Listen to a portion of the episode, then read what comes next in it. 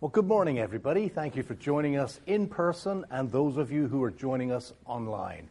If you're a guest visiting with us for the first time this morning, let me introduce myself. My name is Mike Bishop, and on behalf of everyone that calls themselves part of Lakeway, I want to give you a warm welcome and thank you for joining us this Sunday. Unfortunately, I am not there in person. I'm a little under the weather, and I did not feel that it would be wise to come in and share my under the weatherness with you. So it's it's like six o'clock in the morning, not even six o'clock in the morning, and I'm pre-recording this for you, and uh, I'll be back in person next week. We are in week two of a mini series that I've called ID Check. Now I want to begin by asking a question. Who are you? What's your ID? Now, that might be a seemingly simple question. I mean, most people, when asked to identify themselves, you know, whip out their driver's license. But ID is so much more complex than that. For instance, I am a granddad, a dad, a husband, a son, a brother, uncle, cousin, nephew, grandson, neighbor, friend, pastor, and who knows what else. I'm sure there are some things that I can't mention that other people might think that I am. But here's the thing your ID is somewhat relative to whom you are referencing. To some, I'm dad, to some, I'm granddad. To, to some of you, I'm friend, to some of you, I'm pastor and friend. At the core of all of this, I know I'm Michael John Thomas Bishop. But that's just a name. And I'm so much more than just a name, as are you. Who you are, your ID, is so much more than a number or a name on your driver's license, on your passport, or on your birth certificate. You are created in the Lord's image. Our ID, your ID, comes from our Creator. He is our heavenly and spiritual Father. We are His children and bear His likeness. In the same manner that, you know, we often bear the physical characteristics of our biological parents. I remember my mum telling me a story one time. When we lived in England, um, my dad's family came from a place called Devonport.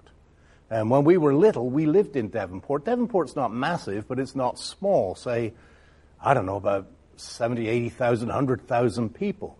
And my mum had four of us, four toddlers, four under the age of six. And we were in town shopping one day in the city, in the town center there. And I did what I normally do, you know, something caught my eye and off I wandered, probably a toy store or something like that. Next thing I know, I can't find mom. Can't find dad. They're, they're probably looking, well, I know they were looking for me somewhere. And all of a sudden, you know, when you're six years old, that, that idea that, where's mom? I, don't, I, I burst into tears. But right in the middle of this town of 80, 90,000 people, somebody looked at me, saw me crying, six year old kid saw me crying and said, You're a bishop. My dad's family was, was quite big, a lot of them. And somebody looked at me and could just see from my face that I was a bishop and took me to my grandmother's house, which was about a mile and a half away. And sure enough, my parents showed up there later, pretty desperate, I would imagine, and picked me up. Spiritually, we share the characteristics of our Lord. But sometimes there's a problem. Sometimes we lose track of our ID. We lose track of who we really are. You know, we bear the name Christian, which means like Christ or Christ like. But sometimes we don't resemble Christ.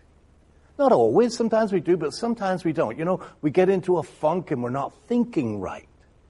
Our priorities get messed up. We're not feeling right. Our joy is stolen. And maybe because we're not thinking right and we're not feeling right, we end up not acting right, doing things that are questionable, doing things that are against our character. And in those moments, we need an identity check. We need to get back to who we are in Christ. So let me give you a quick recap from last week. Like I said, this is a mini series. We're going to do one more week next week. Christ has a purpose for his followers. And Satan wants to mess with that purpose. And here's the thing if he can't steal your soul, he's going to mess with your identity. He he's going to try and make you think that he has stolen your soul. But we have a promise from Jesus. Jesus in John 10:10 10, 10 said, "The thief, that's Satan, the thief's purpose. This is what his purpose is, is to steal, kill and destroy. My purpose is to give them a rich and satisfying life. That's you and me. You see, when Satan messes with our identity, three things happen. That's steal, kill, and destroy. It destroys our relationships, all of them. It, it, it messes with our relationship with God. It messes with our relationship with others. It messes with our relationship, how we view ourselves.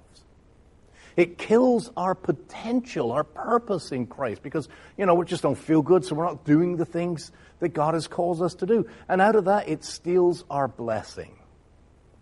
And Satan tries this with all of us. You know, as I said, I talked about this last week. It's a war, and we're all in it.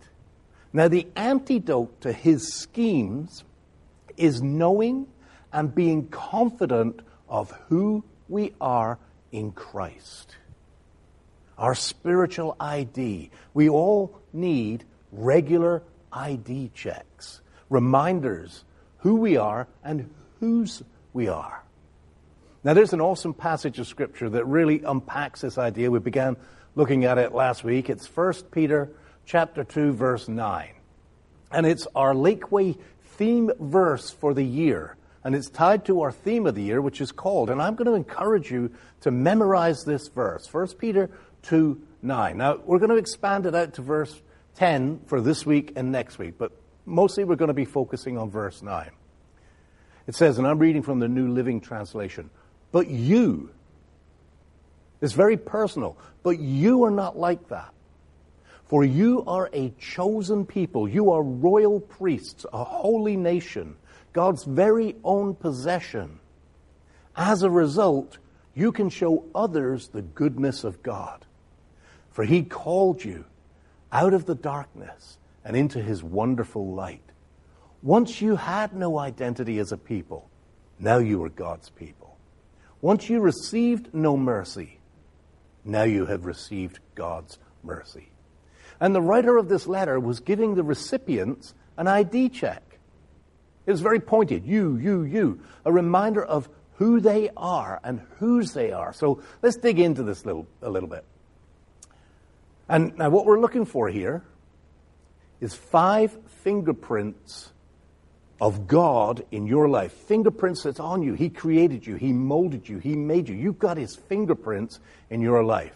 So these are five I ams that you can look at the Satan with and say, hey man, I am this, I am this, I am this, and fight back when he messes with your ID. You tell him who you are. So you're going to look for five I ams from your relationship with the Lord. Now we're only going to get to two this morning. We're going to do the other three next week. 1 Peter 2 9. But you are not like that. You. Who is the you? You who have chosen Christ. You who have put your trust in him. You who believe his truths. But you are not like that. Like what? Like those that you used to be like those who chase after the wind, those who seek to find fulfillment and purpose in the offerings of the world, worldly things.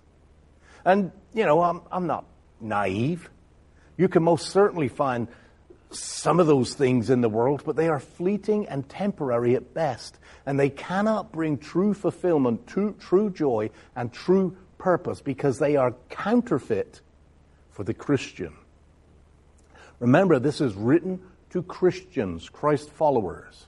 If you have chosen to follow Christ, chosen to believe in Him, chosen to trust Him as Lord and Savior, that means that you believe that Jesus lived, that He lived a perfect life, that He died on the cross, but He didn't stay dead, that He rose again, and that He offers forgiveness of sin to all who ask for forgiveness of sin and invite Him into their lives as Lord and Savior. If that's you, then that's the you this is, you are the you this is talking about. And what happens the moment you trust in Jesus Christ, His Spirit is deposited in you as a guarantee that you belong to Him. Ephesians 1 13 and 14 says, When you believed in Christ, at that moment, He identified you as his own by giving you the Holy Spirit, whom he promised long ago. The Spirit is God's guarantee that he will give us the inheritance he promised and that he has purchased us to be his own people. He did this so that we would praise and glorify him. Your life is now led by that Spirit, not by worldly desires. Now, I understand there's a battle. There's a battle that goes on in all of us between worldly desires, our old self, and, and spiritual desires, our new self. But that Spirit is in us, and the writer is reminding these followers of Christ who they are and whose they are. But you are not like that, for you are a chosen people, chosen by the Lord. Here's how this works Jesus says, If you choose me, I choose you. You know, when I asked my wife to marry me, I was saying to her, I choose you. And when she responded yes, she said back to me, I choose you. If you say yes to Jesus, Jesus says yes to you. If you choose Jesus, Jesus chooses you. He says, if you accept me, I will accept you. That's the first fingerprint on your outline there. In Christ, I am acceptable. Now, we get this so messed up. We, we believe, because it's been incorrectly taught so often, that in order to be acceptable to the Lord, we've got to get our lives all cleaned up. We've got to get our act together. But that simply isn't true. If that were the requirement of acceptance, none of us would ever be acceptable. I love this passage in John 12. It is absolutely one of my favorite passages of Scripture. John 12, verses 46 to 48. And this is Jesus coming. And, and he's actually shouting this to the crowd. He says, I have come as a light to shine in this dark world, so that all who put their trust in me will no longer remain in the dark, just as we read in that other scripture. I will not judge those who hear me but don't obey me. For I have come to save the world and not to judge it. Let me say that again. This is Jesus' words to us. I will not judge those who hear me but don't obey me. For I have come to save the world and not to judge it. But all who reject me and my message will be judged on the day of judgment by the truth I have spoken. What Jesus is saying there is that we become acceptable to the Lord when we choose Jesus. It's not about how good we are, it's about accepting Jesus. If we choose to reject Jesus and the truth he spoke, we become unacceptable. If we say yes to him, he says yes to us. It's not about how good you are, he said, I don't judge you for not obeying me. It's not about how good you are, it's about how good He is. He says, If you choose me, I choose you. That's the first fingerprint. In Christ, I am acceptable. The second fingerprint, in Christ, you are valuable. I mean, it's great to be accepted. It's even better to be valued. And to be valued and accepted is wonderful. But you are not like that. For you are a chosen people. You are royal priests, a holy nation, God's very own possession. How do you determine the value of something? I mean, value is so subjective. I mean, what do you think this is worth?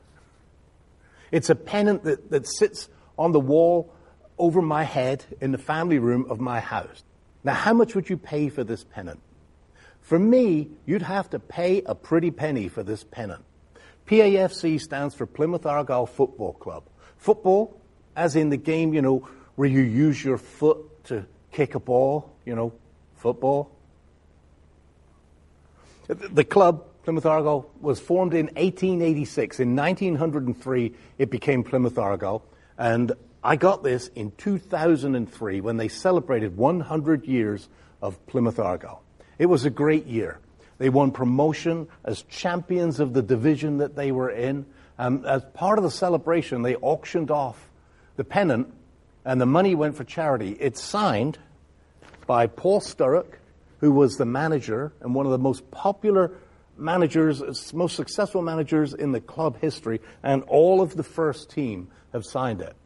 Now, here's what makes it special it's not just the signatures. My wife bought this for me as a Christmas gift. She went to the effort of having one of my sisters bid on it and send it over. I've no idea how much she paid for it, and I don't really care. I love it. It is of great value to me. One, because of the signatures, and two, because she got it for me. And she knew what it would mean to me. She told me how excited she was waiting for me to open it. It's like she just knew what it would mean to me. And it's not just a pennant to me, it's so much more valuable than just a pennant because of the signatures on it and because my wife went to the trouble to get it for me. Now, what about you? How valuable are you to God? Look at the description in the scripture here. You are royal priests, a holy nation. Royal means set above the ordinary, kingly. That's the value that the Lord places on you. Now, you might not see yourself that way, but he does, and, and quite honestly, his opinion is higher than yours. Royal priests. It's an assigned value bequeathed on someone. I remember September 2022, I believe it was, when Queen Elizabeth passed away. My wife and I dedicated a full week to watching the ceremony for her funeral and watching people go past her casket and, and bow and, and give honor to her because she was royalty. God calls you royalty. He sets us above ordinary. And a priest, that, that's, that's royalty with, with icing on top.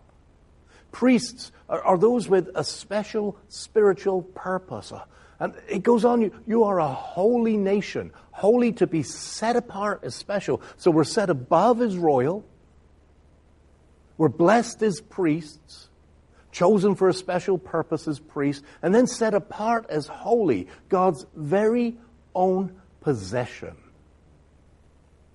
You know, possession is kind of interesting. Possession dictates value.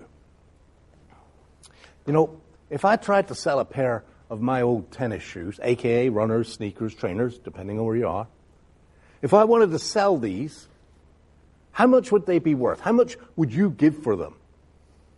I don't think I could give them away.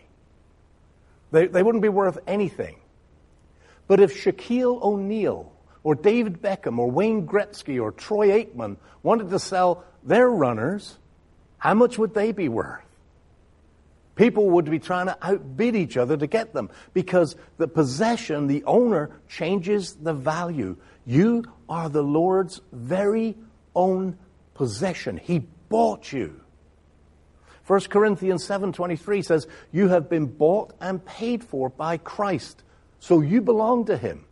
That makes you extremely valuable, whether you feel it, whether you believe it or not. Like I said, and what you think and what you believe is secondary to what God says is the truth. And He puts great value on, on you. Now, here's the bottom line Value is determined by what someone is willing to pay. No one's paying anything for these. If you wanted to sell your house, let me tell you something. It's not worth as much as you think it is. The value of your house is what someone is willing to pay for it. I mean, you might think it's worth half a million bucks. But if the best offer you can get is half of that, guess what? Your house is worth half what you think it is. Value is determined by what someone is willing to pay. What is your value in God's eyes? What did He pay for you? He gave His Son's life for you. That's everything. You know, I've talked about this in the past. I can see sacrificing myself for somebody. I can't see a situation where I would sacrifice my son to save somebody. This is who you are. This is your value. Now it's important that you do not, that we do not devalue ourselves by settling for second best. You see, you're not a royal priest. You're not a holy nation. You're not God's special possession because you're good. You are all those things because He is good. So don't live your life settling for the world's values. You are so much more valuable than that. The world lives to a different value system, but you are not like that. For you are a chosen people. You are royal priests, a holy nation, God's very own possession. You know, you may have been rejected by people in your life, but you are accepted by God. You may have been devalued by people, but you are valuable to God. Don't live your life downward, settling for second best. Live upward. Strive to live for the Lord. Strive to live the value that you are, accepted by Him in everything, serving Him, giving your best, not because you're trying to earn His acceptance, but because you have it. Not because you are trying to earn value, but because you have it. Don't devalue yourself. You are acceptable to God, you are valuable to God, and so are those around you. So accept them and value them as God accepts and values you. That's all I've got for you this week. We're going to fill in the rest of those blanks next week. Let's pray. Father, we just come to you this morning. We thank you that you are our God, that you have given us your Holy Spirit, Father, as a deposit of what is to come. Father, I thank you for the value that you've placed upon each one of us, that you accept us as we are, Father. And that's just the beginning of the journey. You're molding us. Your fingerprint is on us as you mold us and change us to be something better, to be all that you've called us to be, Father. May we be good clay in your hands. Father, open our eyes so that we begin to, Father, open our eyes so that we begin to see ourselves the way you see us so that we can live the life that you have for us. And if you're out there right now and you've never began this journey with Jesus Christ, you've never invited him in, never began this trust, you can do it right now and it's quite simple. You just say this prayer. Dear Jesus, I need you. I believe that you lived a perfect life. I believe that you died on the cross, that you rose again after three days and that because of your sacrifice, I can be forgiven. I ask for forgiveness and accept your forgiveness because you have accepted me. Come into my life and change me. Amen. Hey, Lakeway friends and family, thank you again for joining us. Look forward to seeing you next week. Bye bye. Well, thank you, Pastor Mike. That was great. It's just like he was here, wasn't it?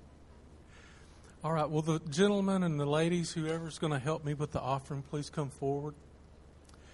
And like I told you before, those little cards I asked you to fill out, this is the time that you put them in there. Also, this is the time that we give a portion back that the Lord has blessed us with. And like I love my, my brother Hector, he'll say, we just need to jump in that bag. God wants all of us, right? He don't want just part of us. And that is such a cool thing. So I'll tell you what, we're going to pray, take up the offering, and then I'm going to tell you some announcements. Let's pray. Lord Jesus, we come to you again and just so humble at your throne of grace. You've given us so much. You've given us your son. Thank you for that. We want to give back to you now a portion so that the church can continue their work so that we can talk to other people about Jesus and that so you will be glorified. We thank you and we give you those blessings in Jesus' name. Amen. Okay, we got quite a few announcements, so I'm going to go ahead and start talking. Don't let me distract you from what y'all are doing. Y'all have heard of Kairos Prison Ministry, hadn't you? that's a really cool thing. And I know uh, Brother John, I don't know if he's in here today. He might be back with the youth. But next week, he'll be going to Hutchins. Thank you, Randy. and that's all the guys in white. There's 42 men that come uh, get to go to that, and they get to go minister to those men, love on them, bring them good food, but more than anything, they give them the hope that is in Jesus. And they learned the. I know I went through some of the training, and uh, then we had COVID, and I wasn't able to go. But uh, one thing they teach you in all this, you got two ears, one mouth. Listen to what these men have to say, and if you can go to that, you can still go to that. Uh, it's too late for the closing, but you can, and the one for Bridgeport, which Randy's a part of, and he's going to be out here for a few minutes, I'm sure, and he can tell you any questions and answer any questions that you have about Bridgeport. And it's really cool if you can go to that closing ceremony. Okay, all the people that aren't going to, I'm going to bring up the men's retreat in a minute, but Saturday, February 24th, if you look on your bulletin, you're going to have a family movie night. Wow, a movie night without your husband bugging you to go and get popcorn and you know all that kind of stuff. So come to that. It'll be a great fellowship here at the church from 5 to 8:30 on the 24th. Okay. March the 3rd coming up and all the people that have that are new members that are thinking about becoming members, there's a pastoral lunch right back in that room back there and there's going to be uh, a few elders and some other people uh, that are there that are going to greet you and feed you good food. Anyone that wants to come to that, that's a new member or thinking about becoming a member, please come back there and we'll try to answer any questions you have. Uh, let's see what else. Secret Sister Reveal. Same day. You see these little packages out here that are have bows on them. Those are the Secret Sisters. They choose another woman and, and they bring little gifts and they don't get to know who's giving them all these gifts until March the 3rd. And that's when they find out, oh, you were my secret sister. You know, that's kind of cool get to see that. You don't want to miss that if you've been a part of it. Okay, and March 17th, we're going to have a 101 class membership. So if you're wanting to become a member and you want to take it one step further and learn exactly what we do around here, we'll try our best to explain that. And through that, and through being all the things you'll learn all about, you can become a member here at Lakeway. All right, I tell you what, now we're going to talk about the men's uh, retreat. Never forget about it, but the men's retreat's coming up. It's called Called, and then I'm going to get up and say a, a couple of words, but. Uh, Take it away back there, Alex. How's it going?